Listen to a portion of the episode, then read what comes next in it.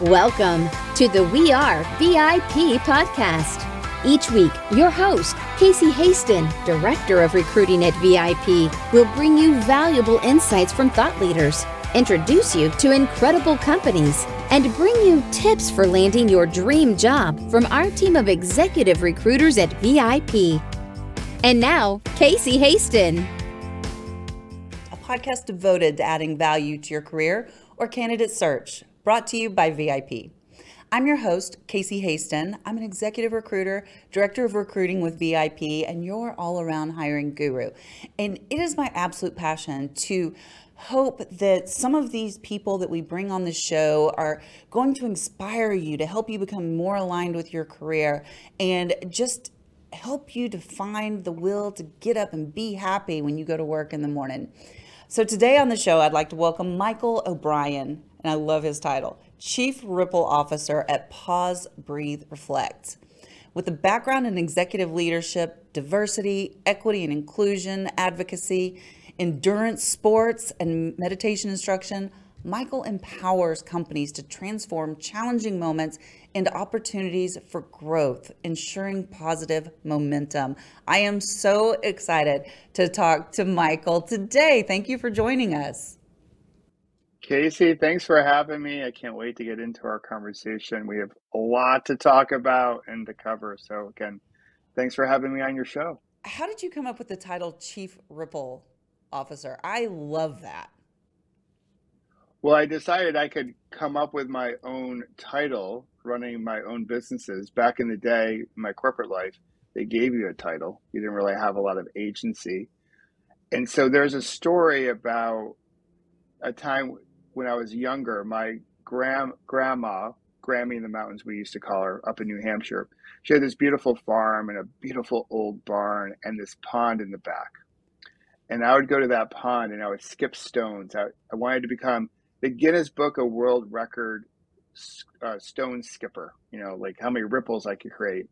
And so that notion of rippling was energy. It was a physics exercise before I knew anything about physics, but that whole concept of rippling stayed with me from when I was a young kid to today. And I believe that we can all show up and put an energy, a ripple of energy into the world, and we get some say in what that looks like.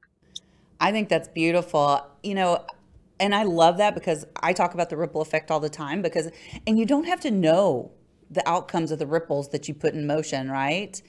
Um, in just a real quick example, we had a women's event um, last year, and we were raising uh, diapers for an organization that rescues um, women from human trafficking, and they usually come with kids, right? And so we gathered diapers for them. That was the donation, you know, for attending the event if you wanted to donate. What I didn't know until about three months later is there was another organization that was attending they put it out to their network and ended up raising five times the amount of diapers that we did. Wow. Yeah. That is so cool. That's a great that's a great ripple. I to your point though, you don't know where it will travel. So each day when we wake up, we get to decide what kind of ripple we want to put into the world. Yeah. You can put a ripple of goodness into it. You can put a ripple of like not so much, not so great both will carry. And we hope that more people wake up each day and put a ripple of goodness in because I think the world needs one right about now. So yeah, I love I love that story. Like it was such the a multiplier effect yes. to that ripple. That's really cool. You know, and some people might look at that and go, "Oh my God, they outdid us," and we were like, "Yes, go, keep going." You know, I that's that's my approach. I believe like I know what I can do show up, put a good ripple out there, try to make more ripples as I go forward. But in the scheme of life, there are people that have maybe a different enterprise, more leverage. They can create a bigger ripple. And I would say, hey, join the party. Like as many ripples as we can, we can put out there in the world. It creates big waves, and big waves make some pretty impressive change. And and again, I believe in this whole rising tide lifts all ships type of uh, analogy. So I'm all for it. So come on, it's not a competition. We don't have to compete with the size of our ripples. Just the fact that we're putting something good into the world is just enough to be part of the whole game. You know, I love what you just said there. We don't have to compete with the size of our ripples. That's that's pretty Yeah. profound. love Yeah, that. we, we, you know, I think it really gets to the difference between like a scarcity mindset and a growth mindset or abundant mindset. You know, there are a lot of books written about mindset. Yes. Uh, Carol Dweck's mindset book is one. But if you look at life through the lens of scarcity, then it's a red ocean type of thing. You're competing against everyone. But if you can take more of a, say, a blue ocean strategy or more of a growth or abundant mindset, then you can really start to expand, you know, the effect of your ripple. You don't have to compete against one another. There's there's plenty of opportunity for all of us if we just show up in the way that I think we can and put some, as I've mentioned already, some goodness into the world. I love that. And I know that you're doing that every single day. I'm looking at some of your uh, decorations behind no bad days, pause, breathe, reflect. That's all amazing. But I mean, something happened to get you there. So if I remember correctly, it was July 11th, 2001. You got into a horrible accident and almost didn't make it. So you call this your last bad day. How did you share a little bit what happened and then can you share how you managed to shift your mindset in the aftermath of such a traumatic setback? Yeah, so the short answer is I didn't do this alone. Although it's just you and I chatting right now, this is a whole team effort to this project. So take you back to 2001. We were at a pretty traditional company offsite meeting in New Mexico, north of Albuquerque, south of Santa Fe, one of those Monday through Friday type of affairs. Thursday afternoon, you're going to go golfing. I've been an avid cyclist my whole life, so I bring my bike out. So as others are going to golf, I'm going to go ride. I decided one morning on July 11th to do some early morning riding, get some miles in before they tried to torture us with PowerPoint and team building activities and the whole thing. And that's when a Ford Explorer crossed the center line of the road and hit me head on. It was going about 40 miles an hour. To make a long story short, I broke a whole bunch of everything, including lacerating the femoral artery of my left leg. I was knocked unconscious, but I remember all the sounds and the feelings of the impact. When I regained consciousness, the EMT said, Hey, listen, just try to breathe. We have called the medevac, the helicopter, to take you to the only trauma one center in the state, which was down in Albuquerque. First surgery took about 12 hours.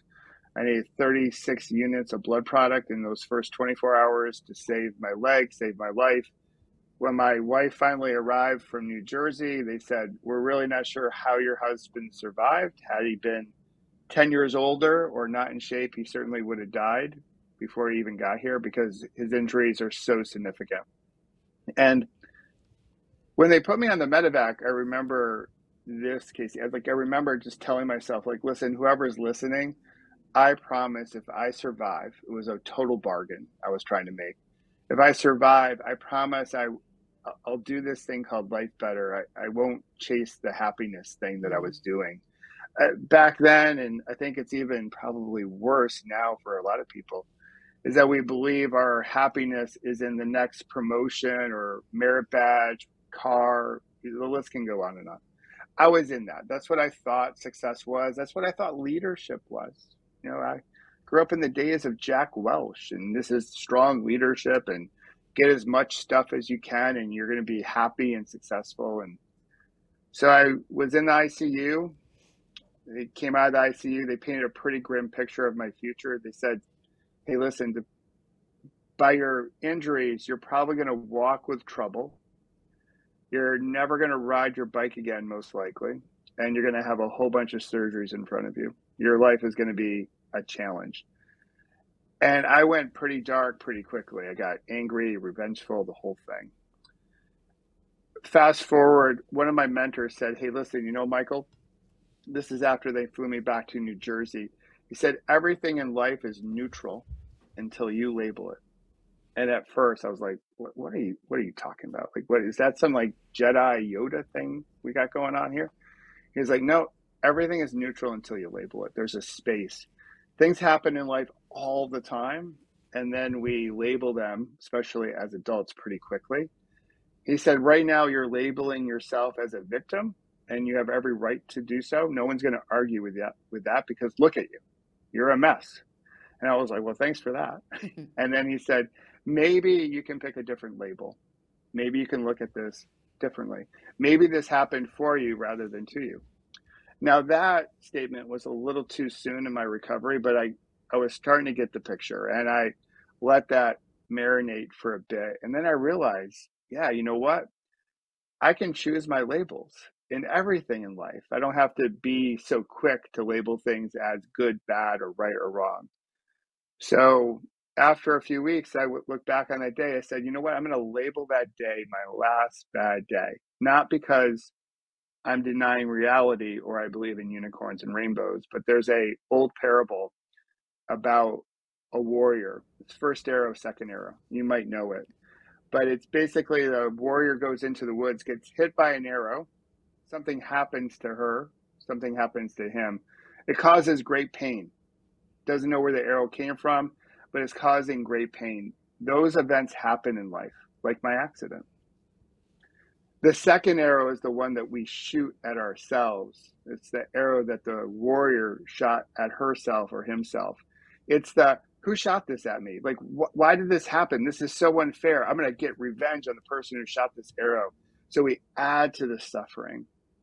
So we take a bad moment and we, through the second arrow, make it into a bad day. So I realized through the early stages of my recovery, I didn't have to shoot a second arrow at myself. I could deal with the pain I was in. I was accepting that, but I didn't have to add to it. So I didn't have to take that bad moment, my accident, and turn it into a bad day or longer. Hence, my last bad day. I love that. You know, and I'm curious. So when your mentor shared that about, and I love how he phrased that about, you know, it's it's neutral until you give it a label, right? That's a really interesting way to look at it. Um, did your mentor share that with you before or after you went to coaching school? It was before coaching school. So I was doing my whole thing, working on my recovery, and he dropped that bomb, a good bomb on me, mm. that wisdom bomb. And then eventually, you know, I got, I used that as fuel. I used my meditation practice, my gratitude practice, and I went back to my corporate life. And I, but I began working on myself as you know, I was doing the inner work, mm-hmm. the work of energy and, you know, mindset and all that jazz. And then fast forward almost 13 years later after the accident, I came into a coaching program that we share. And I was like, oh my gosh, they're speaking my language. This is the language I was using, but I didn't have the framework. Yeah. And they gave me a framework and I was like, wow, this is this is pretty cool. This really speaks to that ripple effect I'm talking about. So yeah, I was doing a lot of my own work because there wasn't there wasn't the resources that we have now. Like the internet was a little like you know it was dated back then. You know there were no TED talks that you could really us. pull through. yeah, yeah, yeah, yeah, yeah. So you know it was back in seventh grade, Casey, like when we started. Um, but but I was I was trying to do my own work through books and talking to other people. But yeah, that so he shared that with me before coaching. And then it was 13 years almost. And then I saw like, oh wow, like maybe I can become a coach and do what I'm doing today. I love that. And I and yes, we share a mutual alma mater when it comes to coaching school. We both went to IPEC, which was why I asked that question because basically they teach you in IPEC there are different lenses in which you can view your perception of reality and it absolutely changes with every choice you made you made a choice not to be a victim that changed your entire perception of reality completely like so not to get too far in the ipec weeds but i was level one level two like way down there just catabolic energy then i found a way through my practices my contemplative practices and just opening up my aperture, opening up my mindset to say, hey, you know, there are different ways of looking at this. You know, mm-hmm. there's a there's a belief in cycling that you go where your eyes go. Mm. That is Basically, so if true. you're yeah, like if you're if you're going down a straight road and there's a bend in the road, if you look straight ahead, guess what? Going to happen? You're going to go right off the road into that tree. yep, I've You got to sort of yeah, you got to sort of tilt your head to get around the turn. So like perspective matters. So it's just like you know, someone tells you, "Hey, watch out for that curb or watch out for that lip in the sidewalk," and you you run right into it and you trip and you fall. Like so, where we're looking, where we're placing our attention, right? Our energy will flow from that. And in today's world, in today's business, we want to have as much aperture, much as much awareness as possible, so we can easily shift our perspective. Because if we get too caught up on thinking we have the right perspective, the only perspective, Mm, then we limit ourselves and we limit our teams and we limit our potential and how much we can grow. So yeah, so that's that was key to my success as a corporate leader and again the type of work I'm doing today. I love that. So, when you're working with others, how and and I actually had this question come up today. So, you know, I in my day job, I'm a recruiter, and so I work with a lot of candidates, most of whom are gainfully employed and just looking for their next opportunity, but some who aren't. Some who are out of their other job for whatever reason, whether on their own or un- terminated, whatever the reason, but they're in transition. And I actually had this question posed to me today. They're like, what tips would you give to someone who's getting a little depressed because, and they had been at their job for a very long time? You know, so what tips would you give to that job seeker to ha- help them get past that bad day? Well, there's a couple different things. One, I, I do believe in moving the body. Like the bo- our bodies are meant to move. Now, not everyone can move their body in the same way as everyone else, but some movement gets the body going. So when we have like a lull in our attitude, you know, we're we're going through a moment. I try to f- help people find a way to have a little movement, get the body going. Also, connecting with people. We're social creatures. I think what we learned through the pandemic is that we need connection. So, a little movement, a little connection. As a cyclist, I call that who's in your peloton? Who are you riding with? Oh, yes. I want to talk about this. yeah so um so that's my little analogy for squad but again we'll get into that so i start there movement connecting with people um understanding that this is part of the process. So it goes back to that question of reflection. Instead of thinking oh this is happening to me. This is so unfair. I can't believe why i got into this period of transition the question of reflection is well how could this be happening for me? Like what's the lesson? What's the pearl in all this? How can i see it differently? So we got to shift our perspective.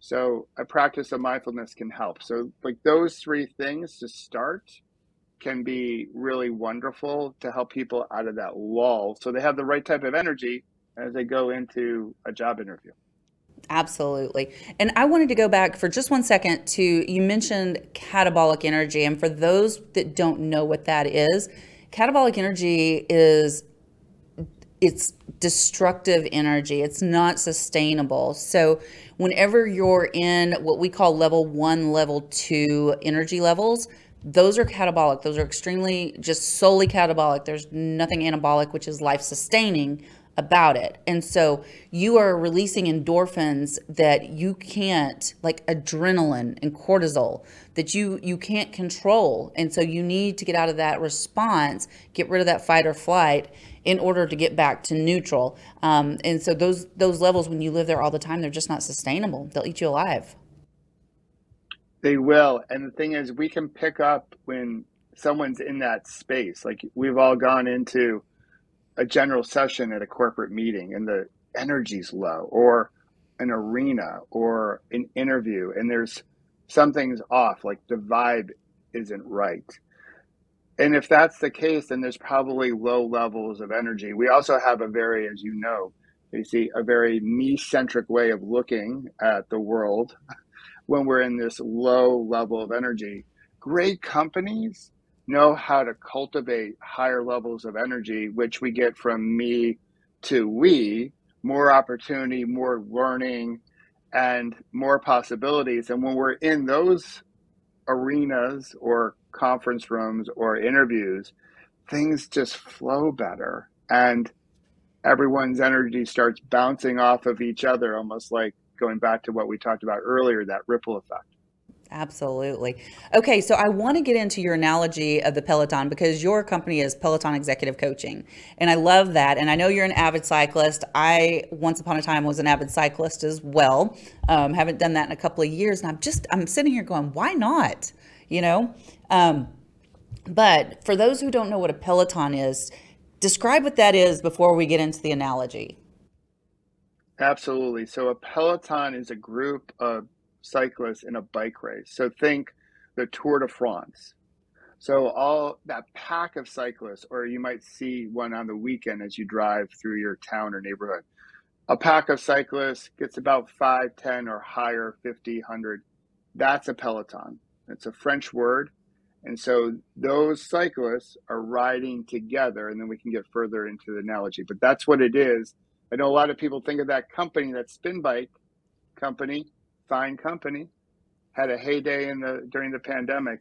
They have a virtual peloton, a whole bunch of people riding their stationary bikes all at the same time. It, but and also there's a reason why, especially like Tour de France. Let's stick with that because that's probably better known. There's a reason why the riders ride in a pack like that because they can draft off each other and save some of their energy, and then they can pull others along. Yeah, there's an old African proverb if you want to go fast, go alone. If you want to go far, go together, except when you're talking about a cycling peloton. A cycling peloton will always be able to go probably further together and also faster because to that your point you just made by drafting we increase the overall speed and the people you know catching the draft are saving energy. And so then there's a rotation that happens. This mm-hmm. is the mm-hmm. great thing about a Peloton is that the pack is always rotating. So there are people out in front breaking the wind, people behind them resting, and then they trade off, they take turns. There's no like serious hierarchy. There's usually a team leader, but everyone's working together in community. And even though there are different teams in that Peloton, they're still working together. They're still collaborating. They're pointing out road hazards. They're sharing different things. They're passing up bottles. So I see it as this fast moving community of different teams.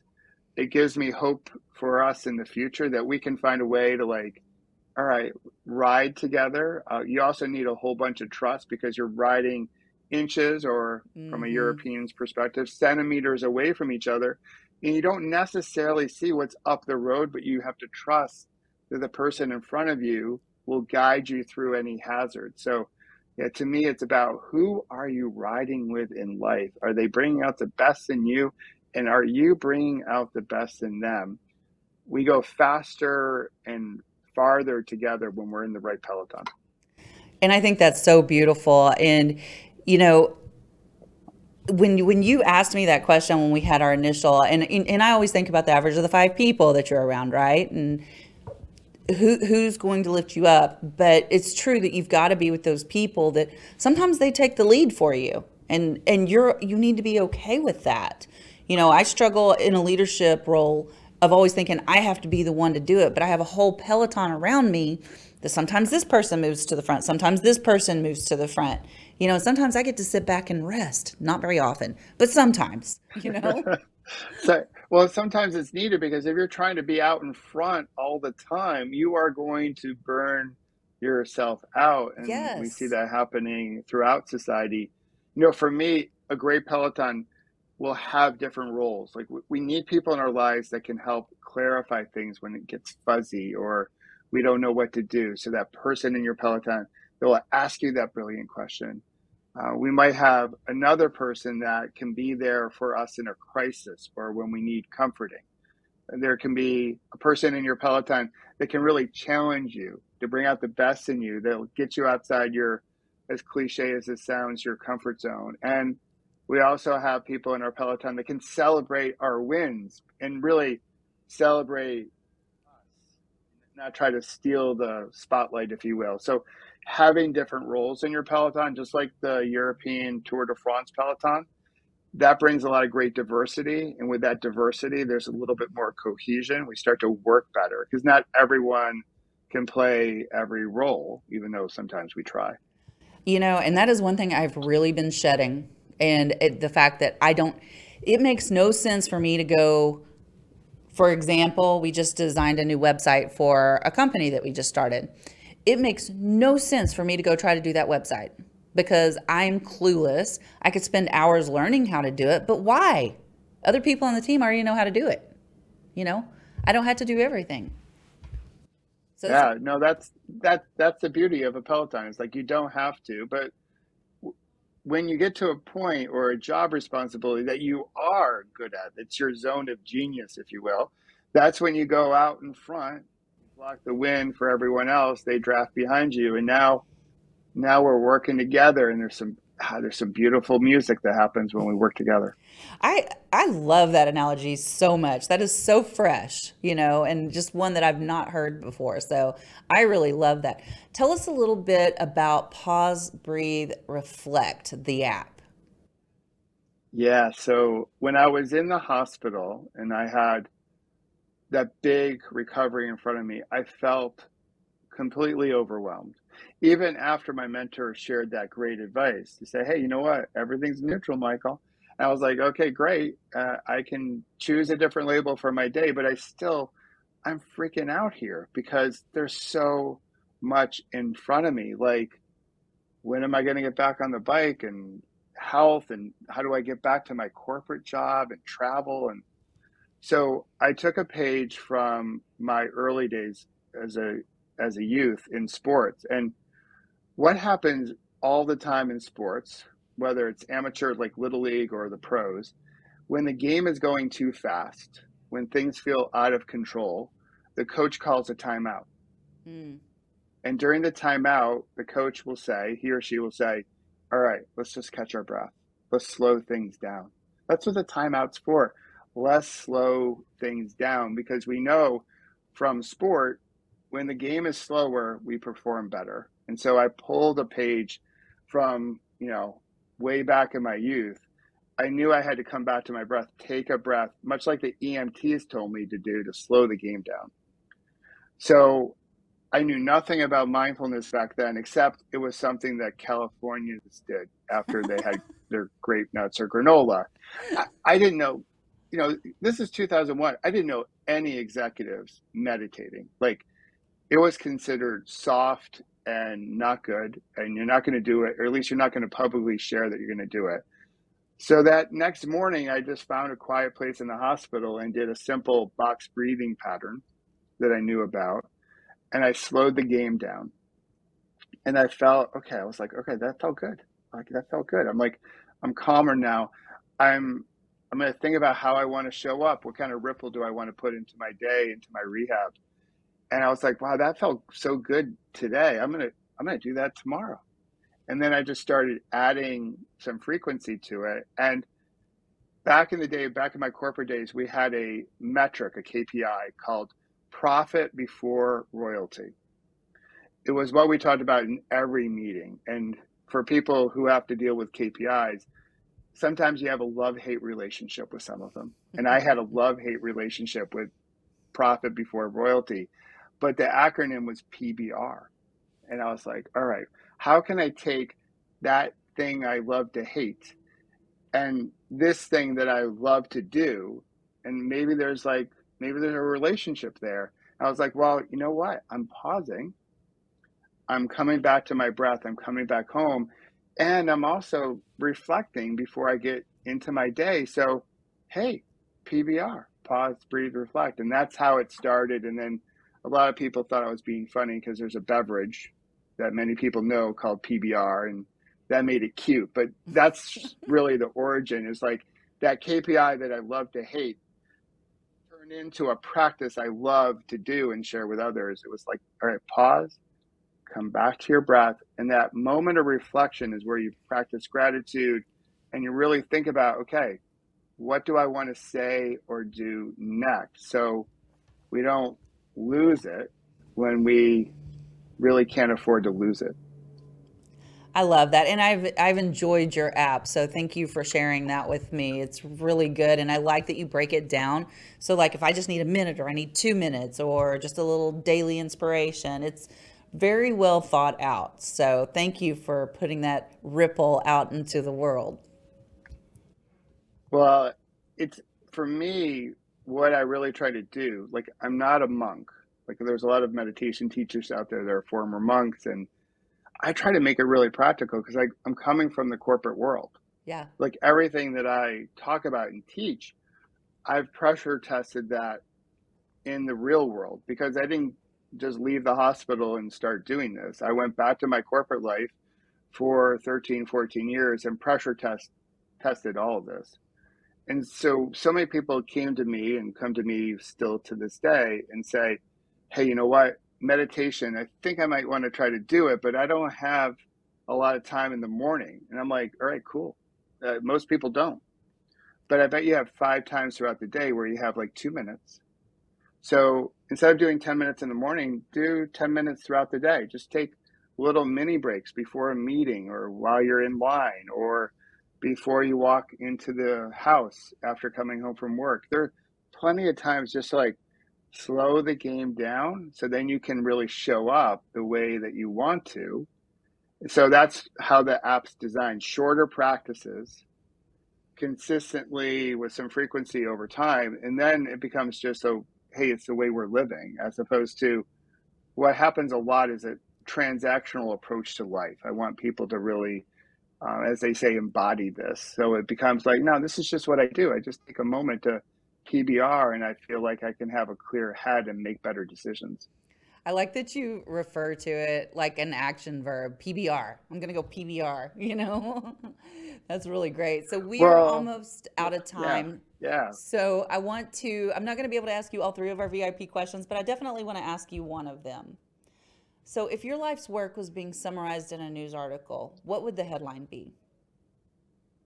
Oh, great question, Casey. I would say this the power of a billion ripples. Oh, that's good. I like that. yeah. yeah. Like, uh, look, clickbait. You know, people bring people in like, okay. So, because I do believe like the work I'm doing and the work I'll continue to do, we'll put out a billion ripples because we don't know how far our ripples go. So, a billion sounds like a good number, or maybe a trillion, who knows? Um, but those ripples will make the world better. I have faith in that, so I continue to put some ripples out there. I love that. I'm gonna have to go put some ripples out tonight. Although I have been planning ripples all day long. Um, all right, how do people find you? Uh, the best way, michaelobrienshift.com. You can find Pause, Breathe, Reflect there.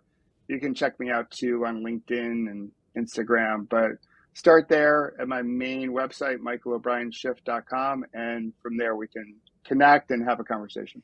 And it's O'Brien, B R I E N, correct? Yes, O B R I E N. And the app's available in the App Store and Google Play. Go get your app today. It's definitely worth it. Michael, thank you so much for being here with us today. I have loved this conversation just as I knew I would. It's always fun to hang out with a fellow IPEC, IPEC graduate. So thank you for being here with us today. Oh, thanks for having me. It was it was awesome. Well, I just have one last thing to say to you. You are a VIP.